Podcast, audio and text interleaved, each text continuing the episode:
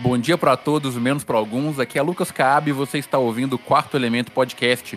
Hoje nós temos o retorno da nossa presença ilustre do nosso brother Bruno Oliveira. Salve! Saudades, galera. Tamo de volta. É, esse cara aí, eu, eu não garanto que ele vai estar em todas, não, porque o Bruno é muito enrolado.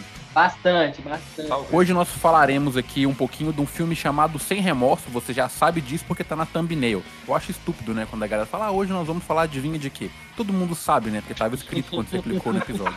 Então você sabe quais são as regras. Se você quiser falar com a gente, manda um e-mail para cá no Quarto Elemento Podcast, que provavelmente no próximo episódio a gente vai ler o seu e-mail aqui. Lembrando que esse podcast é um oferecimento da Lycan Lab, que faz a edição do nosso podcast, né? Coloca a trilha sonora, faz as montagens certas e também faz a nossa arte de capa. Então, se você está interessado em montar um podcast, precisa de alguém para editar ou fazer suas artes, entre em contato com a Lycan Lab lá no Instagram. É L-Y-C-A-N underline L-A-B. Lycan Lab. É só sei lá rapidão. Pra gente Já começar a falar dos filmes aqui, vou apresentar nossos, nossos, nossos outros dois brothers, né? Um já deu as caras aí, que é o Gabriel Cazu. Então dá um salve aí. Como é que tá, Gabriel? Opa, fala galera. Tô aqui pra pagar a promessa da semana passada, hein? Prometi que a gente ia ter mais regularidade e tô aqui pra isso. Promessa é dívida. É isso aí, ó. Gabriel 2022, um homem que promete Vota e em mim. cumpre. E o nosso sênior aí, ó, o homem das palavras bonitas, Cal Martins. Salve, Cal. Fala galera, a gente hoje tá gravando num horário melhor, né? Às Nobre. 19h20 e agora eu posso falar um pouco mais alto, porque eu ouvi o último episódio eu tava meio sussurrando. Então se você se sentiu seduzido pela minha voz, é, a culpa é do horário que a gente tava gravando. É o cara que faz o, é, é o cara que faz as coisas escondido da mulher, né, mano? Mas é isso, galera. Se você estiver ouvindo a gente agora, por favor, publique no Instagram, marca a gente lá na sua plataforma favorita, dá uma divulgada aí que a gente tem que bater nossa meta aí de cinco ouvintes, né? Porque nós somos quatro, então se cada um ouvir uma vez. Mas você que tá ouvindo, a gente já bate a meta.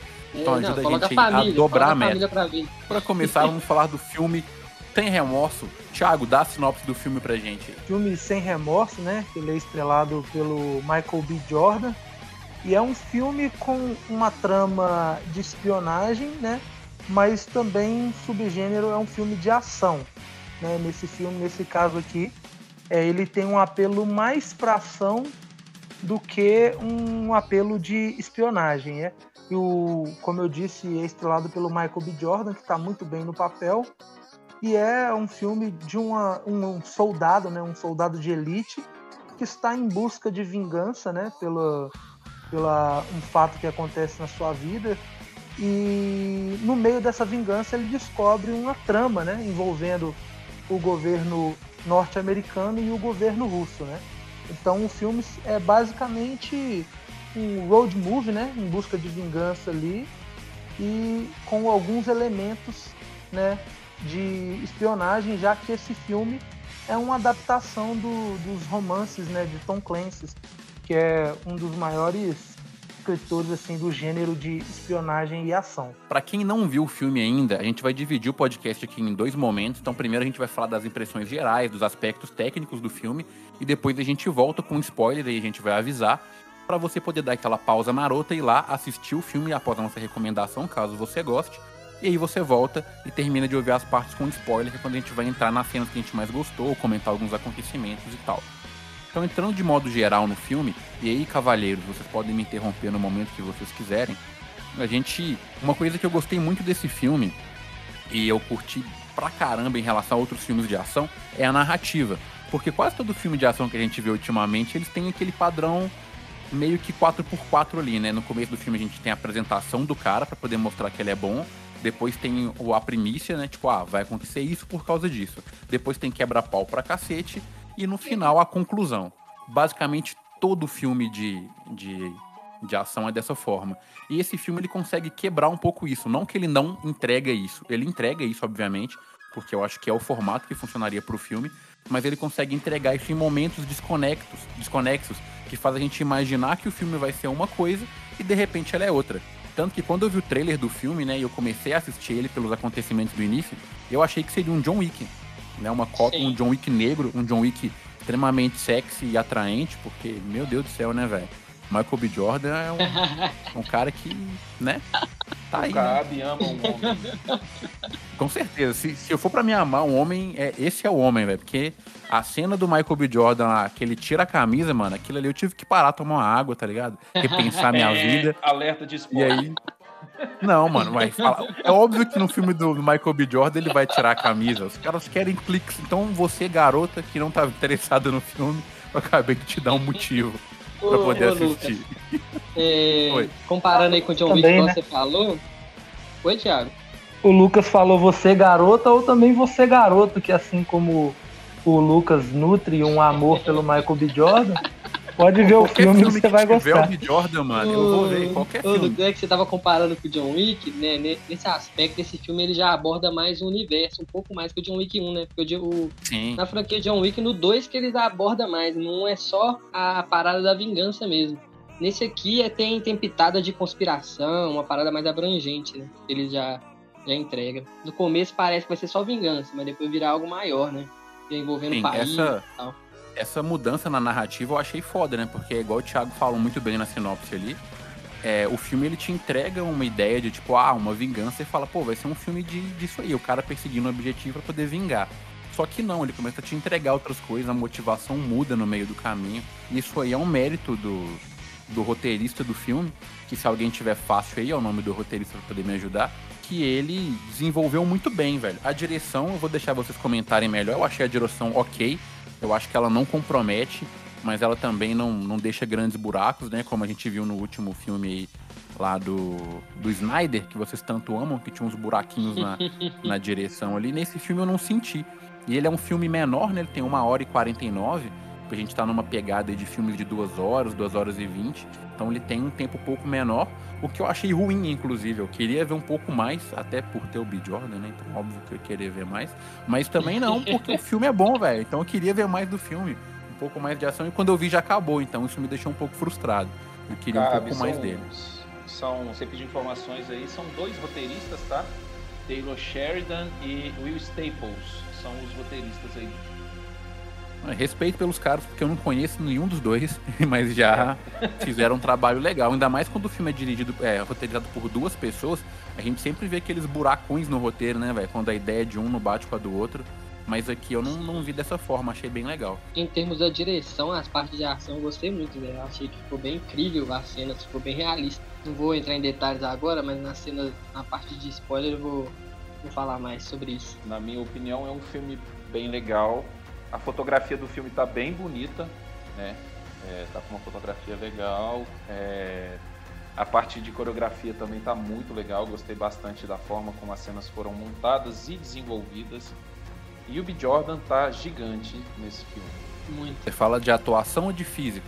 De atuação e de físico, cara. Ele tá Dois, né, enorme mano? nesse filme. Cara, esse E carrega o filme, né, velho? É, literalmente, né? A cena que você falou dele, dele arrancar a camisa, realmente você vê que o cara tá imenso. E é imenso mesmo, velho. Tá, o cara tá, meu Deus. E você acredita que ele é o bichão mesmo. Você dá medo. É. assim. Exatamente. É, porque, tipo, tem muito filme que às vezes você olha pro cara assim e fala, tipo, ah, mano, esse maluco aí não dá conta de dar uma surra nos mano, não, velho. Mas ali. Steven Seagal. ali- Steven Seagal em todos os filmes não me convence. É verdade, velho. Steven Seagal é o exemplo do mano que a gente olha e fala, eu, eu aguentaria dar uma surra nesse cara, mas você vai apanhar Na muito. Pô, discordo, discordo de é vocês. décimo Plenamente. O Thiago discorda disso porque ele fazia Não. cosplay de Steve Seagal até ano passado. Por isso que ele tá discordando. Não, não, o Steven Seagal é foda. Não, mano, eu tô ligado que é luta, velho. Mas ele no filme é muito ruim, mano. Nossa. Falando um pouco do, do, do roteiro, assim, vou tentar não dar muito spoiler, mas é, pra, é onde, pra mim, o filme ele se perde um pouco. Eu, assim, né, dando é, impressões gerais, eu gosto do filme. É um filme de ação legal, né? É, até comparando com o último cast, né, que a gente fez de Army of the Dead, eu acho ele um pouco melhor em linhas gerais que o Army of the Dead por se passar né, num, num mundo mais crível, né, um mundo pautado na nossa realidade. É, então, é, eu, eu acho que é um pouco mais fácil de você comprar tudo o que está acontecendo ali em tela. Porém, é, o, o para mim, o principal erro do filme está na questão do roteiro. Porque em, um, em algum momento o, o filme ele deve escolher entre dois caminhos, né?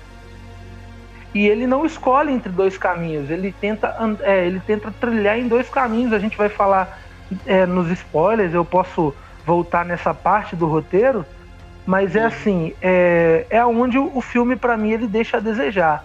John Clark ele tem que escolher entre um caminho onde ele vai ser um cara mais patriota, onde ele vai tentar se, se mover, né, tomar suas decisões visando o bem comum da nação, ou um caminho onde ele vai buscar a vingança, né? E eu acho que o, o roteirista erra nesse ponto, porque ele deveria ter escolhido um dos dois caminhos. E, e no terceiro ato, o roteirista faz com que o John Clark saia para essa, essa, para esse terceiro ato e ele ainda está dividido entre as duas coisas. Então, para mim, foi é o ponto fraco do filme. Mas eu concordo com vocês na parte, é, nas outras partes técnicas do filme. O filme tem uma, uma direção legal, tem uma fotografia legal. É, o Michael B. Jordan ele está entregue ao papel, isso é legal, né, de você ver que o Michael B. Jordan ele tem muito carisma, então isso Sim facilita um pouco, né? Talvez a gente teria comprado, é, assim, eu digo em linhas gerais, né? Não sei do que, que todos acharam. É, talvez a gente teria gostado mais do filme se o roteiro tivesse ajudado ele, porque tem um momento ali que é, todo o carisma do Michael B. Jordan para mim não consegue segurar.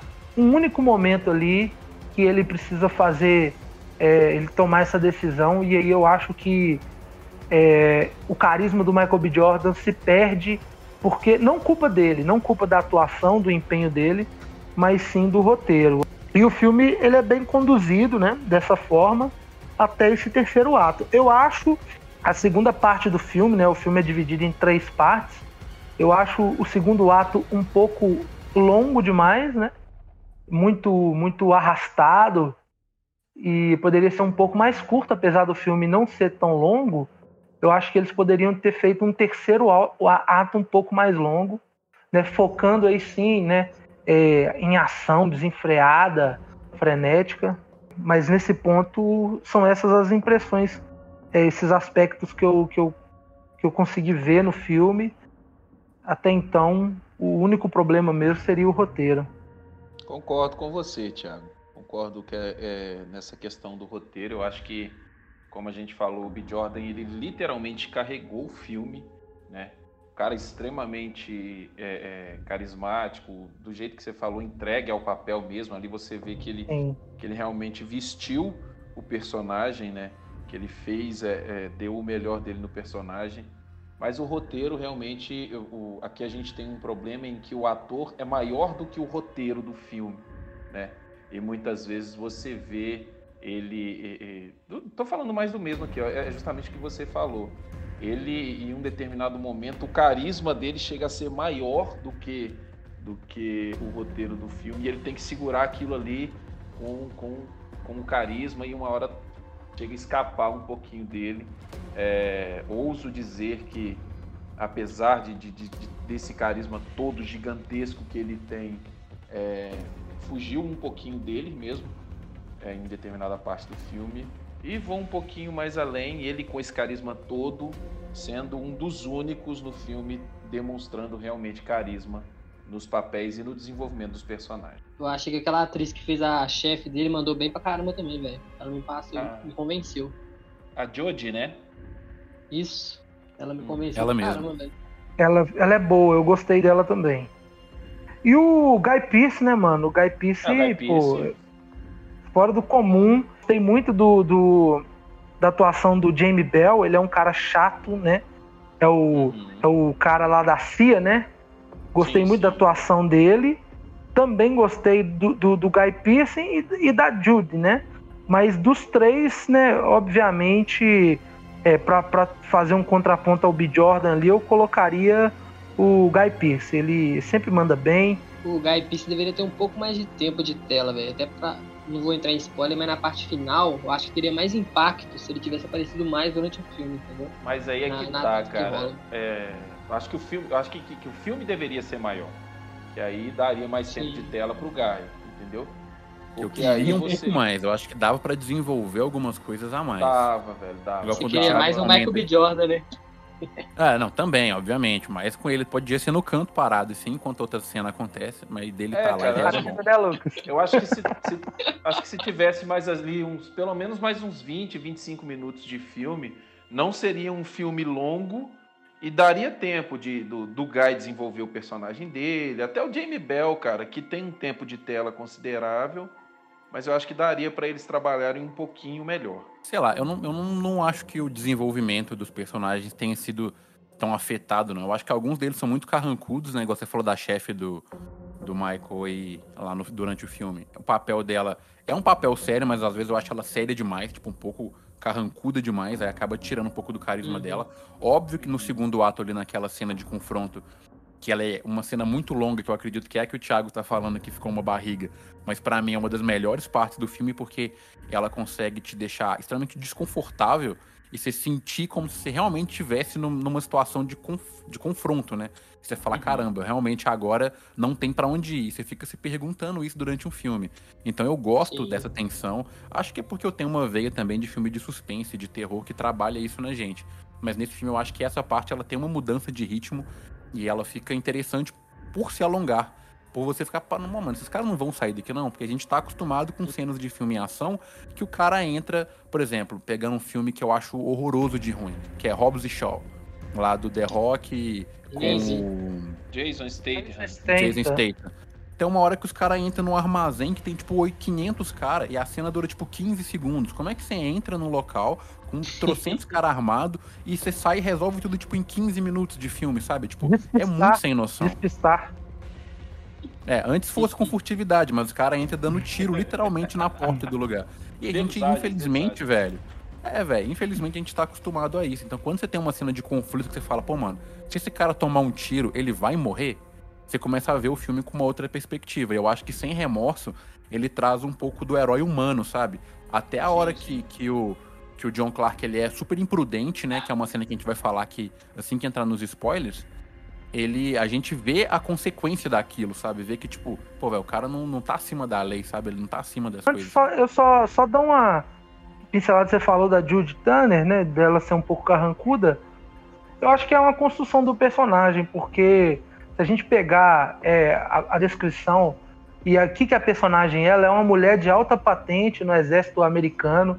Só por isso aí, cara, ela já demonstra uma dureza que ela teria que ter com a vida para chegar no cargo onde ela chegou, né? E além de tudo, ela é uma mulher negra, né? Então ela é uma mulher de alta patente negra no exército americano. O fato dela ser carrancuda tem muito a ver com a pegada de exército, né? E pelo fato dela ser mulher, né? E ter Sim, que passar por todas essas Só- barreiras.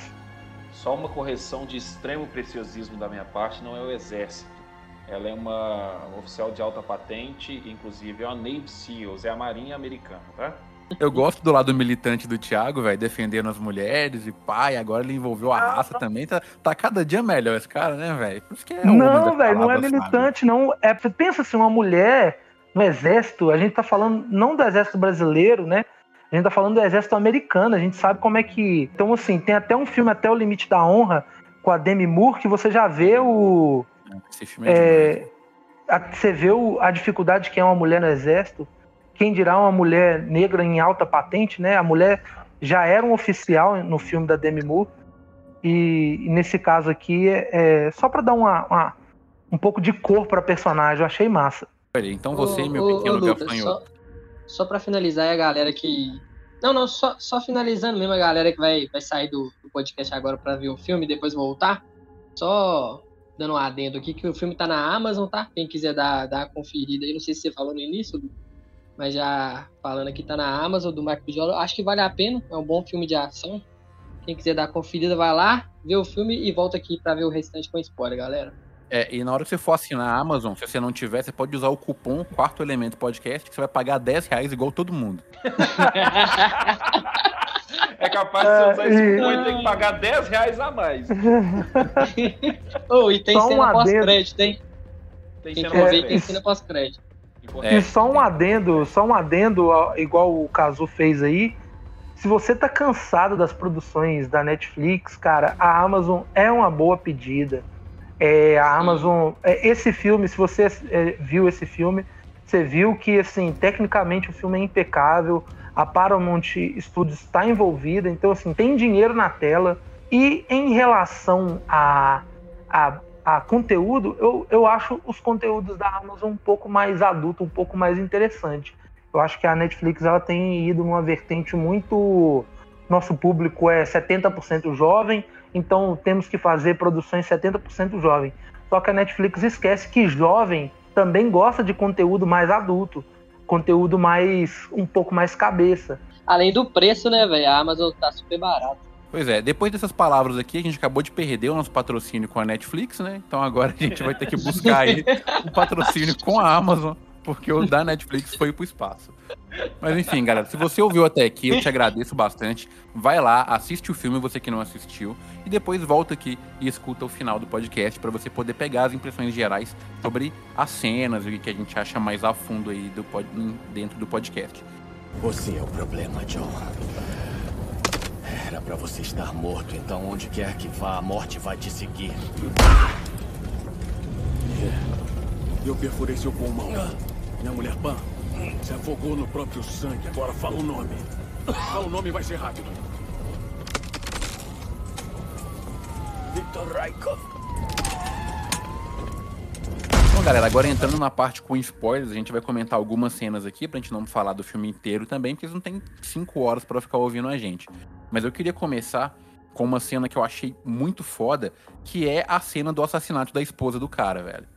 E Exato. aí, já deixando meu respeito aqui, a Lauren London, que é a esposa do nosso falecido e querido amado Nipsey Hussle, ela interpreta bem, cara, o romance dos dois ali durante o início do filme. É muito breve, é muito curto, mas passa uma verdade legal. Eu acho que também porque qualquer mulher que interpreta que tá amando o Michael B. Jordan vai interpretar com verdade, porque ela provavelmente vai estar amando o cara, né? Sinto, então, sinto não, feromônios é, elevados, sinto feromônios. É isso, mano. É só respeito que eu tenho pelo irmão. Espero véio, que sua namorada não escute esse podcast, nossa.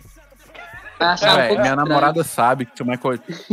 Parafraseando o J. Cole aqui, ao contrário. Se o Michael B. Jordan me ligar aqui, minha namorada sabe que eu não vou. Tá ligado? Uhum. Ela tá ligada.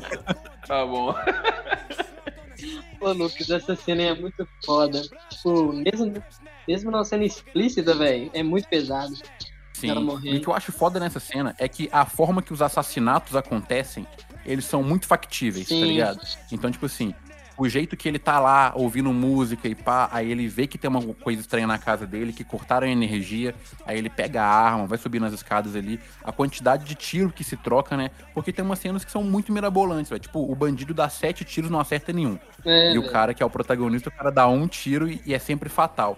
E nesse filme não, velho. Mostra o preparo do cara. Eu acho que a apresentação do, do, do John Clark ali como um, um oficial ela é muito, muito boa porque ela é factível. Então, mostra de uma forma interessante a, o conflito final dele, que ele vai dando tiro no cara e o cara vai dando tiro nele. Você realmente pensa, pô, esse cara vai ficar muito ruim. Sim, tá ligado? Sim. A cena, ele indo arrastando até a parte da mulher dele ali, você fala, mano, esse cara vai levantar o, o catiço. É bom que ele morra mesmo. Porque se ele não morrer, é... ele vai é. destruir a humanidade. Velho, velho, o filme ganhou nessa cena aí, velho. Porque, tipo assim, mostra que o protagonista ele é muito bom. Já tinha mostrado no início, né? Aquela primeira cena que estão, tipo, na água. Eles estão naquele, naquela missão lá, você já vê que os caras é foda. Mas nessa cena você, já, você vê que o cara é bom, ele é foda, mas ele não é invencível. Isso é uma coisa muito foda que você pensa, velho, ele é bom, mas não é. dá pra, pra ser derrotado, tá ligado? Passa uma veracidade, eu achei muito foda essa parada que eles colocaram. É, você falou de Invencível? Invencível na Amazon Prime, já ah, é, boa. patrocínio aqui. Aí, ó. Tá lá. Mais uma série. Nessa cena a gente vê, já começa a ver o mundo do John Kelly desmoronando ali né? Porra, a mulher dele morre e ela tinha pedido para ele não ficar lá embaixo a noite inteira ouvindo música. Verdade. Importante salientar essa parte, né?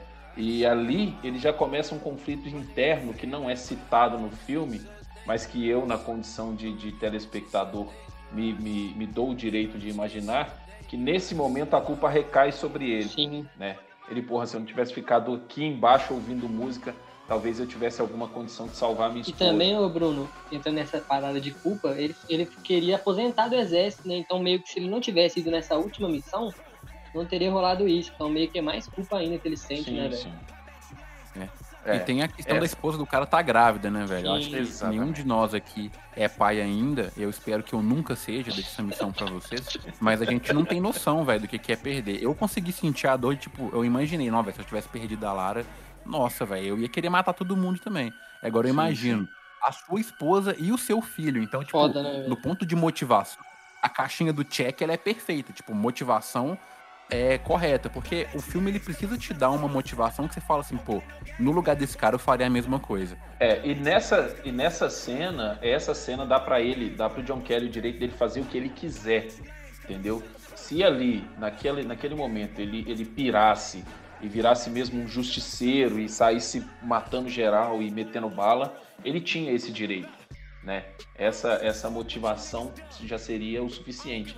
E eu acho que o fato de não ter feito isso é o que engrandece mais ainda é, é, o personagem, né? O fato de ter a motivação para fazer, ter, assim, cara, eu posso enlouquecer, eu posso matar quem eu quiser, eu posso pôr fogo em Roma de novo se eu quiser. E ele não sai fazendo isso.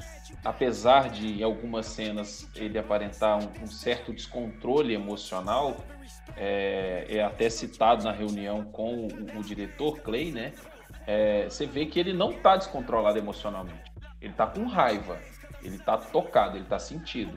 Mas o controle emocional dele tá, tá assim, altíssimo. Eu acho que, tá que oscila um pouco, eu acho que tem uns momentos que ele se perde, sim, que ele age um pouco sem pensar. E aí entra na segunda cena que eu queria comentar, que é a cena que ele fez inspirada no outro cara que eu passo um pano absurdo em todos os podcasts. Se inspirou diretamente no Tom Cruise, que ele falou: vou fazer o bagulho sem dublê, tá ligado? Que agora eu sou sinistro, eu quero que o Cabe seja mais meu fã, A então eu vou carro. fazer a cena sem dublê. Em homenagem, é a cena do carro. A cena ele do taca carro. fogo do lado de fora do carro, entra no carro e começa a dar tiro na perna do, do cara lá. Que eu esqueci, o primeiro-ministro. dignatário russo. O nome do, do, do personagem dele é Andrei Vasiliev. Nossa, o, o Bruno é a, a enciclopédia Esse do é o podcast. cara. Então, Que essa isso, cena, essa cena, velho, ela é muito legal e ela mostra o nível do ódio que o John Clark tá, velho. Que o Clark, ele entra lá pra dentro, tipo, dane-se a polícia vai vir, eu quero um nome, eu quero saber quem foi, independente do que, que, que vai acontecer comigo. Até porque ele sabia do valor dele, ele sabia que ele seria usado depois. Que aí entra a parte que o Bruno falou dele tá com controle emocional. Mas dá pra ver ali que foi a primeira ideia que vem na cabeça do cara, ele executou, tá ligado? Tipo, teria opções melhores. E isso eu acho bom, que mostra, tipo, mano, o cara tá muito puto, por isso que ele vai fazer isso. Sim. Que é a mesma ideia do John Wick, sacou? No Sim, primeiro sim. filme lá, quando ele invade o, o galpão dos caras sozinho e ele é, é- ele é pego, é uma atitude imprudente, que a gente sabe que o John Wick do filme 3 não faria aquilo. Mas no primeiro filme, por ele estar muito puto, óbvio que ele vai fazer. Então, novamente, pra mim, é um mérito do roteiro de dar uma motivação factível, de falar, mano, dá pra entender isso que esse cara tá fazendo. Não é algo que o Sim. cara faz e fala, pô, mano, que cara estúpido. É um bagulho que você fala, velho, no ódio eu já soquei a parede e, quebrei um dedo. Então, eu assim- entendo o que esse cara tá Tipo assim, fazendo. ele exagerou na parada, mas eu acho que ele fez meio que calculado, velho. Porque, tipo, ele sabia que um, um dos assassinos escapou e a mulher lá, a chefe dele, deu o documento pra ele falando quem sabia o nome do cara, né, velho? Aí ele foi atrás desse cara Sim. aí. Eu acho que, tipo assim, ele fez lá, ele foi muito louco fazendo aquilo, mas era, foi tudo calculado, né, mano? Ele até desviou uns carros Sim, lá o Bruno de... foi É. cirúrgico, velho. O Bruno foi cirúrgico. É isso mesmo. O cara tinha um desequilíbrio emocional, mas dentro de- do desequilíbrio dele, ele tinha uma certa sanidade, Sim. sabe? Ele era Sim, foda, né? E você vê que ele, que ele até, até, até no exagero dele, foi pensado a preparação dele antes desse evento, né? Ele no hotel, se banhando de álcool, urinando nas roupas dele dentro da banheira A ali, fisioterapia pra toda. né? parecer um bêbado. E- Exatamente. E, e aí você vê de relance na janela do hotel onde ele está hospedado antes dessa cena, que é exatamente em frente ao lugar onde o Andrei Vasiliev ficava. Não sei se é o trabalho, não sei se é a casa dele, a gente não tem essa informação no filme. É, então o cara se preparou ali, né, velho?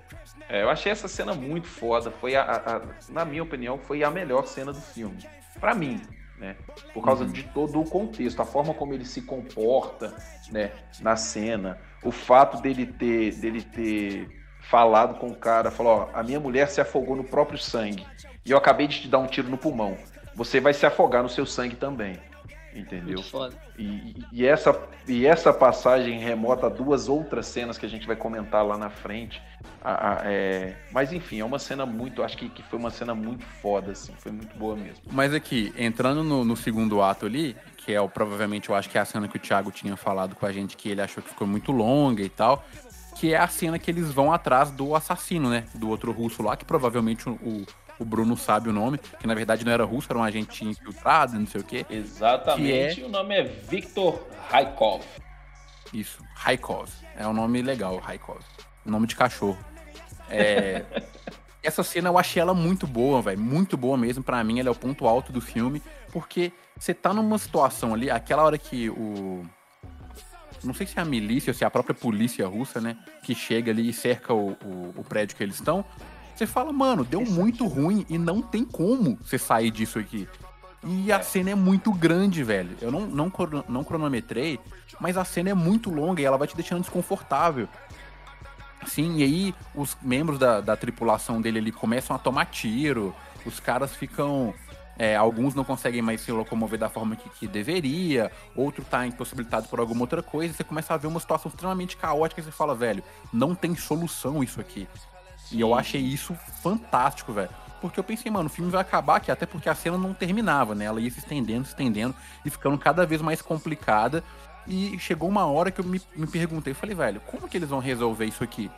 E aí o filme me pegou, velho, de um jeito absurdo. Pareceu o álbum novo do J. Cole me abraçando. Porque eu, o cara, ele deu uma saída tão simples, velho, tão boba. Essa cena mas... é no terceiro ato. É a cena do terceiro ato, essa aí. É o início do terceiro Não, ato. então a gente dividiu o filme de formas diferentes aqui. Porque para mim, ato... esse é, pra mim esse é o final do segundo. Não, não, o segundo ato. Esse é o começo do terceiro ato, na verdade, cara. O segundo ato, eles estão se preparando para a missão. Né? Depois do diálogo com o secretário. Essa. Porque... Depois que a mulher do cara morre. Depois que a, que a mulher do, do, do John Clark morre, que ele tá no hospital e tudo, ali começa o segundo ato, que se arrasta até o início da, da, da missão. Da, da, da investida deles para a Rússia, né? Isso. Eu não, eu não vejo dessa forma, porque assim que acaba essa cena, que o John Clark sai lá, vestido de bombeiro, não sei o quê, e encontra o pessoal, aí começa o final do filme para mim. Que é quando ele muda de rota. Ele decide falar, pô, não adianta eu vingar minha esposa Sim. aqui. Eu preciso fazer Mas é o final do terceiro parada. ato aí. É. Assim, na minha, na minha percepção, é, é o final do terceiro ato. Eu acho o terceiro ato do filme muito bom, eu gosto. Eu não gosto muito daquela parte ali que eles tentam construir um pouco é, o, a dor do, do John Clark, né? É, e para mim é onde o filme erra um pouco. Até entrando no, no que vocês estavam falando, eu concordo ali que na consequência da, da, da, da morte da mulher, do John Clark, ele fica ali, né? Ele perde um pouco a razão, mas ao mesmo tempo ele consegue lembrar do seu treinamento e agir com estratégia. Porém, é nesse exato momento que eu acho que o filme, o roteiro erra. E é uma visão particular, mas no sentido de que, cara, você perdeu a sua mulher grávida, né? É, assassinada brutalmente. E para mim, o caminho que o filme deveria tomar era o caminho da, da busca pela vingança frenética é, e, e, desmedida a qualquer custo, igual foi o primeiro John Wick, né? Só que aí é o, onde o roteiro erra, porque o roteirista lembra, peraí, a gente está adaptando Tom Clancy's, né? A gente está adaptando, pô, a gente tem que colocar um elemento de espionagem, a gente tem que colocar uma trama política, né? E aí o filme perde um pouco, ele tira um pouco desse ímpeto do protagonista, não é nem culpa do, da atuação do, do, do, Michael B. Jordan, não é culpa da direção, é, é culpa do caminho que o roteirista traçou. Aí o filme perde um pouco do seu desenvolvimento, aí cria essa barriga ali da questão política, ele brigando, ah, eu quero ir na missão, eu tenho que ir, ah, você não está em condições. É nesse ponto que eu acho que o roteiro ele, ele, ele tem esse ponto fraco.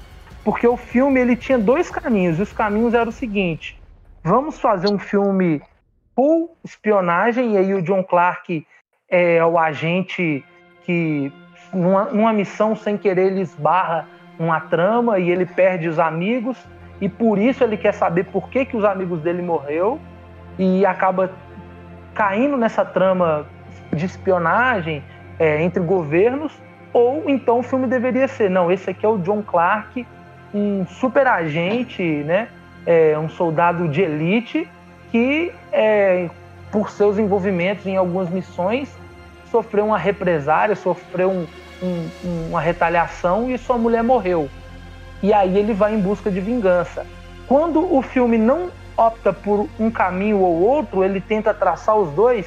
Ah, o John Clark está em busca de vingança, mas também está tentando descobrir essa, essa trama é, de espionagem, essa trama política. Aí eu acho que o, o filme ele peca por não escolher. Cara, eu, eu tenho uma visão oposta, tá ligado? Porque para mim o filme me ganha justamente por fazer isso.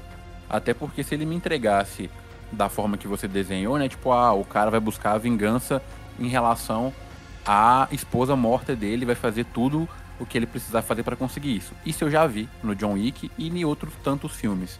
Tipo, lá no do Liam, Liam Neeson, que os caras sequestram a filha dele, tá? Muda o propósito, mas é a mesma coisa.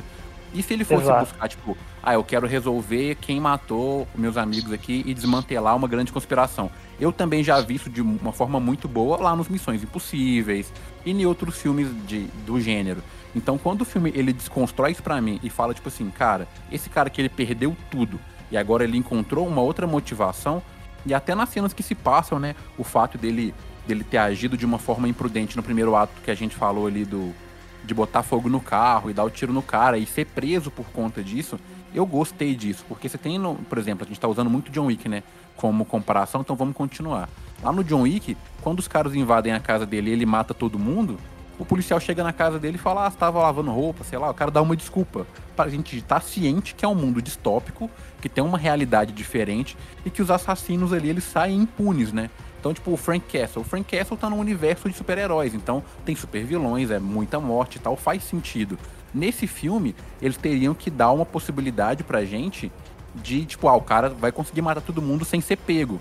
E o filme não te dá essa opção. Então, naquela cena que ele tá preso na cadeia ali, que ele, até a cena que eu brinquei no começo do podcast, falei que ele fica bonitão sem camisa, que é uma cena que eu acho que ele coloca a cabeça no lugar, sabe? Que fala, pô, eu preciso fazer alguma coisa de dentro do parâmetro da lei para mim conseguir chegar no meu objetivo. Porque se eu for desenfreado a todo custo fazendo as coisas de qualquer jeito, eu não vou conseguir cumprir o meu propósito.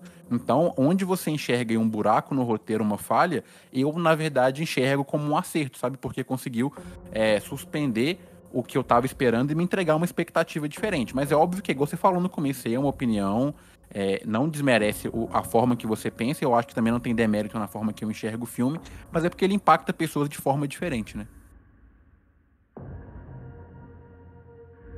É, mas isso, só, só para pegar um gancho, Caso, mas nesse ponto que eu disse que o protagonismo do, do Michael B. Jordan poderia ter sido um pouco maior é o roteiro atrapalhando um ator porque é, o, o, o, nesse momento, quando o filme ele não escolhe um caminho, e eu concordo com você, pô, essa trama dele ir atrás de vingança é muito ali o John Wick, é muito, como você disse, o filme do Liam Neeson lá, o, o, o esqueço o nome do filme. Busca Implacável. Né? Mas assim, isso tira um pouco do, do, do, do carisma do, do Michael B. Jordan, por quê? é o cara igual eu falei, velho. Igual o Lucas também pontuou. O Lucas não. Ele pensou assim: nossa, se eu perdesse a minha namorada, eu ficaria puto. Quem dirá o cara que perdeu a esposa grávida, né?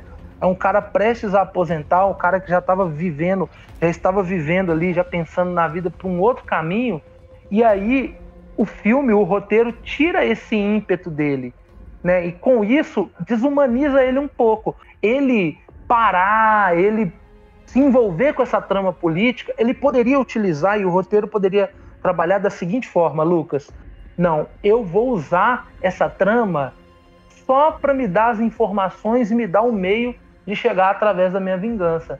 Mas eu acho que talvez essa tenha sido até a ideia, mas eu acho que isso se perdeu e no meio do pro final do filme você não sabe mais se o John Clark está buscando vingança ou se ele está buscando resolver essa trama, né? Solucionar esse problema.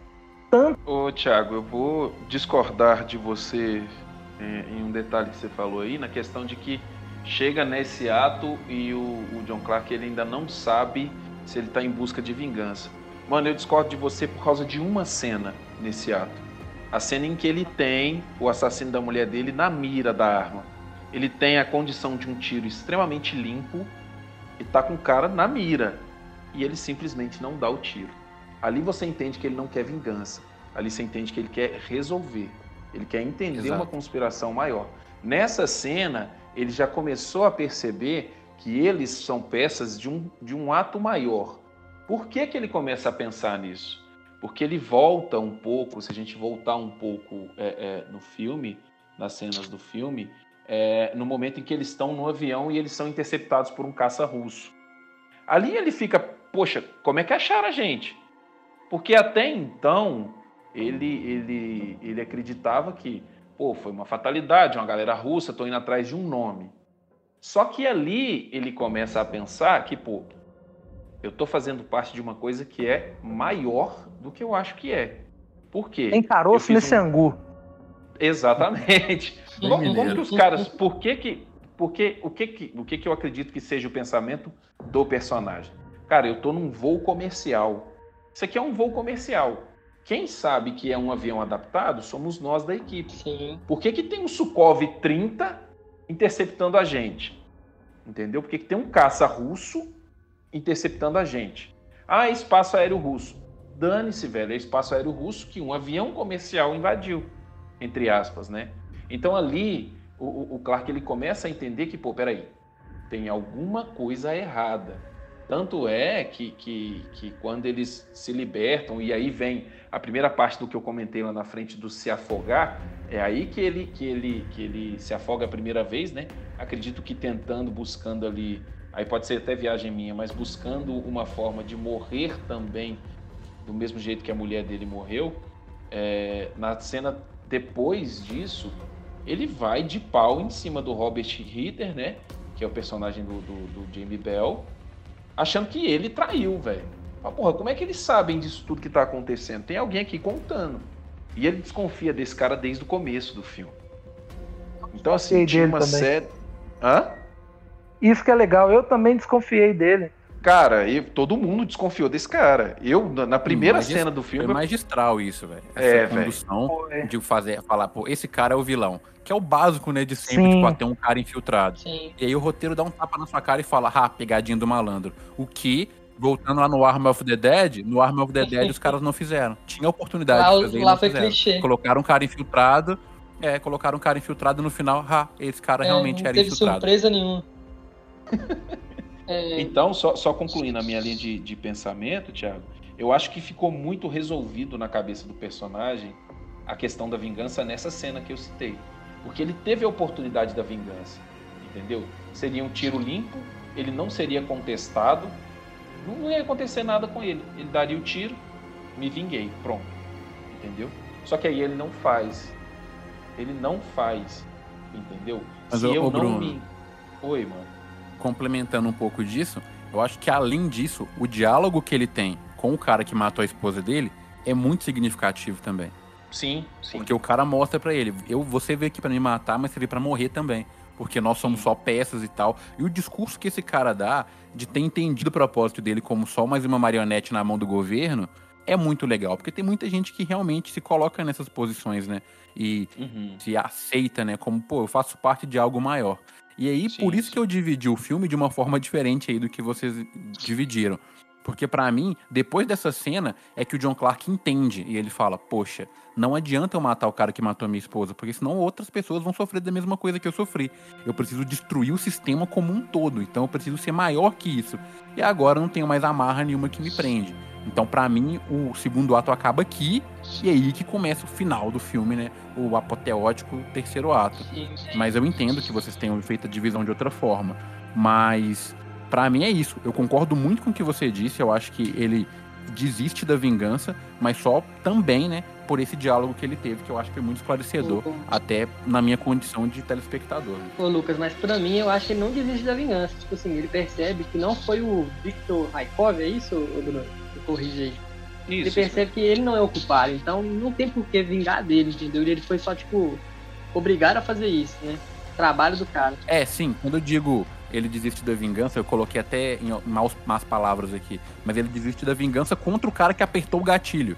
Porque a vingança de verdade é sobre quem mandou apertar o gatilho, que é o buraco é mais embaixo. E aí a gente tem a cena final, apoteótica ali, né, velho? De ele jogar o É, carro mas na aí água. é, aí é outra coisa que me tira um pouco, porque, cara, se o cara. se- você não vai pensar assim tão. Você não vai pensar tão friamente, nossa, é. Pô, ele era uma marionete. O- É o cara que atirou na sua mulher, Não, mas mano. o Thiago, o cara tava com a eu granada, velho. O cara tava. Acho que eu não me recordo. Aí ele eu tava com a granada, com você, bomba, Thiago. não. Não tinha como ele matar Não, o cara, é, tá ué. Aí o cara. Se ele mata o Sim, cara, ele ia não, mas eu morrer. tô querendo dizer o seguinte. cê- Não, eu, eu tô querendo dizer o seguinte, não é, não é. Não é pensar assim, nossa, não, ele. não- a minha mulher foi vítima de uma trama maior. Não, velho. É vingar do cara que puxou o gatilho. Porque a trama maior você teria que matar o governo russo todo o governo americano todo. Não, a gente vai entrar numa discussão muito filosófica, velho, aqui. Filosófica, Só um minuto, é. Gabriel. Porque a gente tem, por exemplo, casos de pais que conseguiram é, perdoar estupradores, velho. Eu não consigo conceber isso na minha cabeça em momento nenhum. Mas tem vídeo na internet, se você pesquisar, de um cara que conseguiu fazer isso. Então é muito complexo a gente poder julgar assim, não, a vingança é dessa cor, ela é vermelha. Sendo que é tudo tom de cinza, tá ligado? Tipo, Então, aí Tipo assim, a gente não tem um background do personagem. Pra ver se ele era esquentado, tá ligado? Antes, pra ver se explosivo e tal. Ou ele era frio. Mas o que que pega? O... Quando ele chega no O lugar. próprio filme te dá isso, Kazu. O próprio filme te dá isso. Você vê que ele é um cara que controla as emoções na primeira cena do filme. Na hora que o, que o, que o Robert Ritter fala com ele, que ele comenta no helicóptero que ele perdeu homens, o Robert Ritter fala com ele, esse é o trabalho.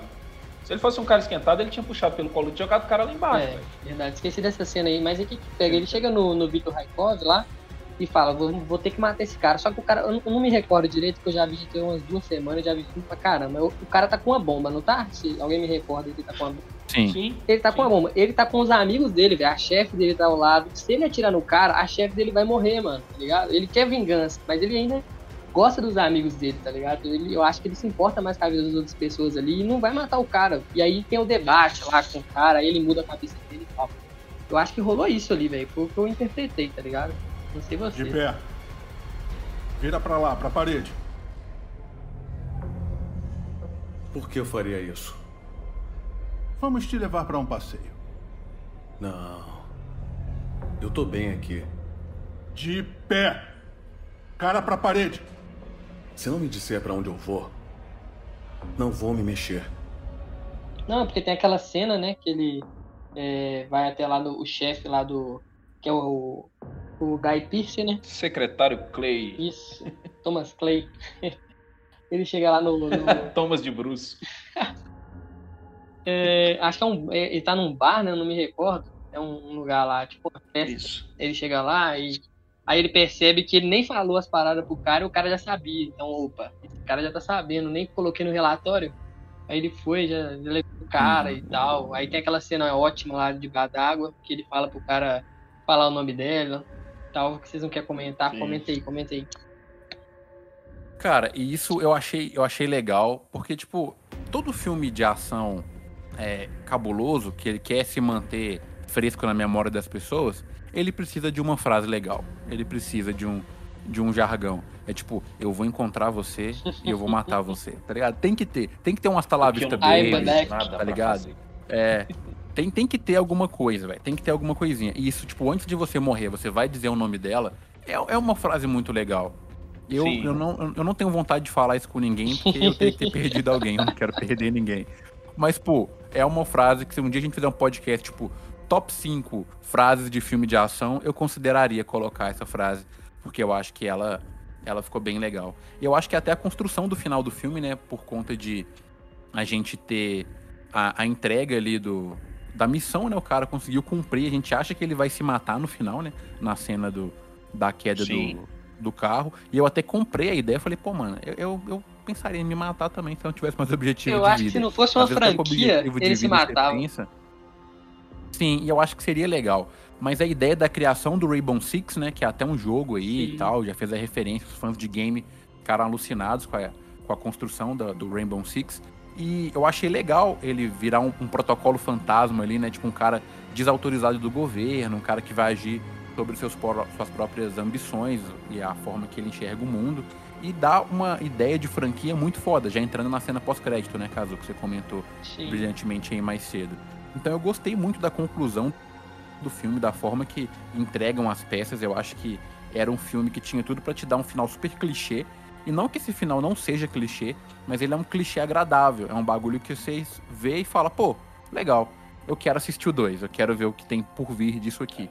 Não só por ter o Michael B. Jordan, mas sim por ser bom. É, meu comentário, né, a respeito do final do filme é o assunto que, que o secretário traz para ele dentro do carro, né?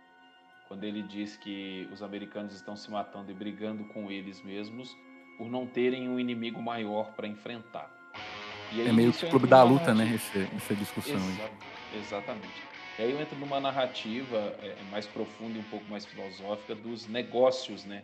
Que estão por trás de toda a guerra. E, cara, o negócio dos Estados Unidos é a guerra. E esse filme, ele invoca esse fantasma.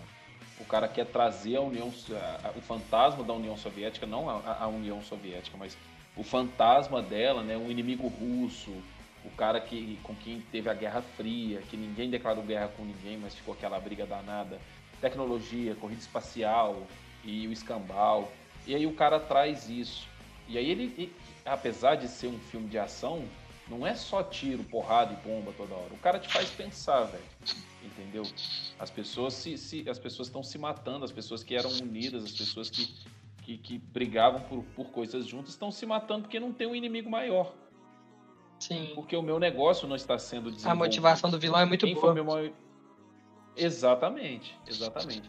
Então é, é aquela de que os fins justificam os meios.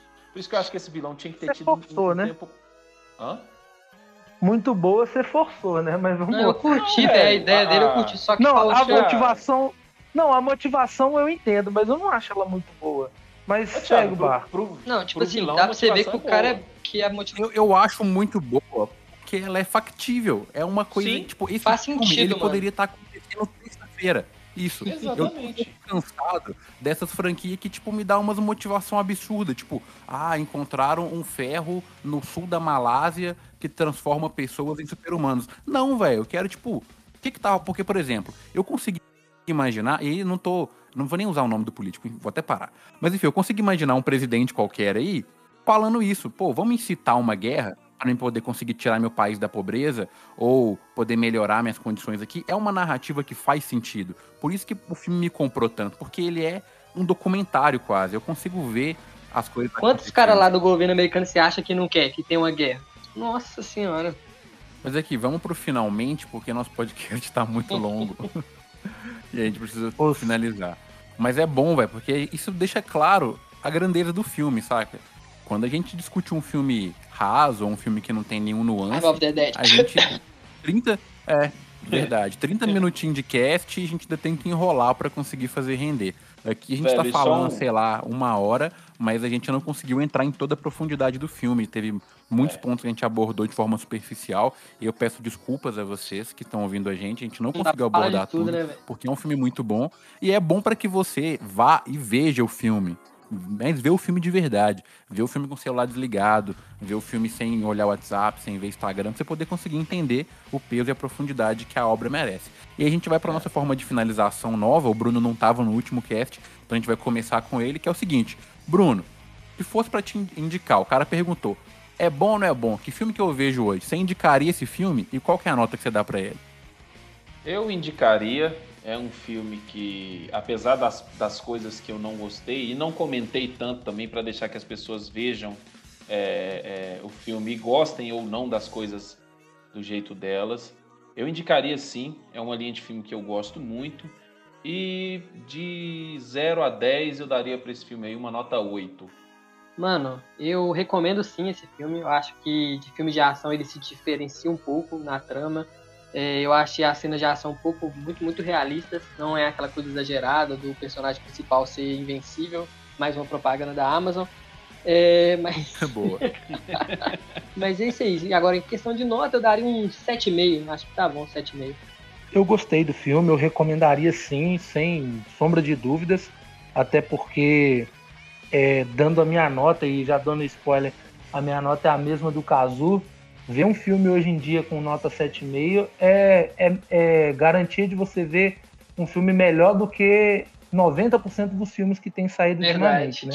O 7, o 7,5 é o novo 9, né? Para falar a verdade. Cirúrgico, Thiago, cirúrgico. É, mas sobre o filme em si, é, ele poderia, eu poderia ter dado um 8, um 8,5 até, ou até um 9.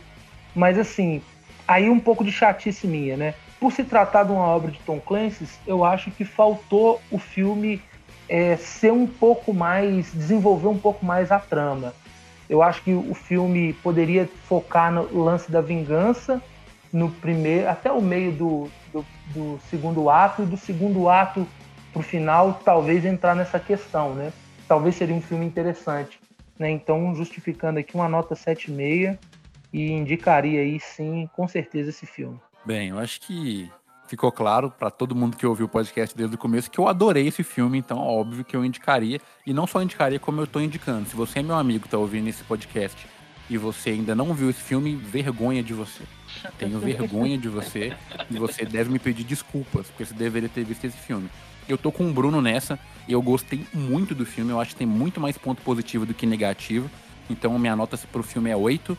E eu tenho uma regra interna que todos os filmes que tem o Michael B. Jordan, ele ganha um ponto a mais. Então ele vai para 9 automaticamente. Então Pantera Negra tem 11? A nota é 11? Não, mano, Pantera Negra, pra mim, ele é 9. E por ter o Michael B. Jordan, ele fica 10, entendeu? Ah. É um dos únicos filmes na minha vida que tem nota 10. O filme que tem nota 11 é o Creed. O Creed é 11. Porque um filme nota 10 pra um, mim né? tem o Michael B. Jordan. Um pouco e aí, é, o 2 pra mim ele é, ele é 10,5. Mas é isso, galera. Manda um e-mail pra gente se você quer dar alguma opinião, se você quer comentar sobre a beleza do Michael B. Jordan comigo aí no próximo episódio, por favor, mande um e-mail para quartoelementopodcast.gmail.com e a gente vai ler um ou dois e-mails aqui no próximo episódio. Compartilhe, por favor, já que você ouviu até aqui é porque está gostando. Então compartilha lá no seu Instagram, no seu Facebook, marca a gente, que é muito importante para o crescimento do podcast. E é isso, muito obrigado e semana que vem, se o Gabriel estiver correto, tem mais. Valeu. É, Valeu.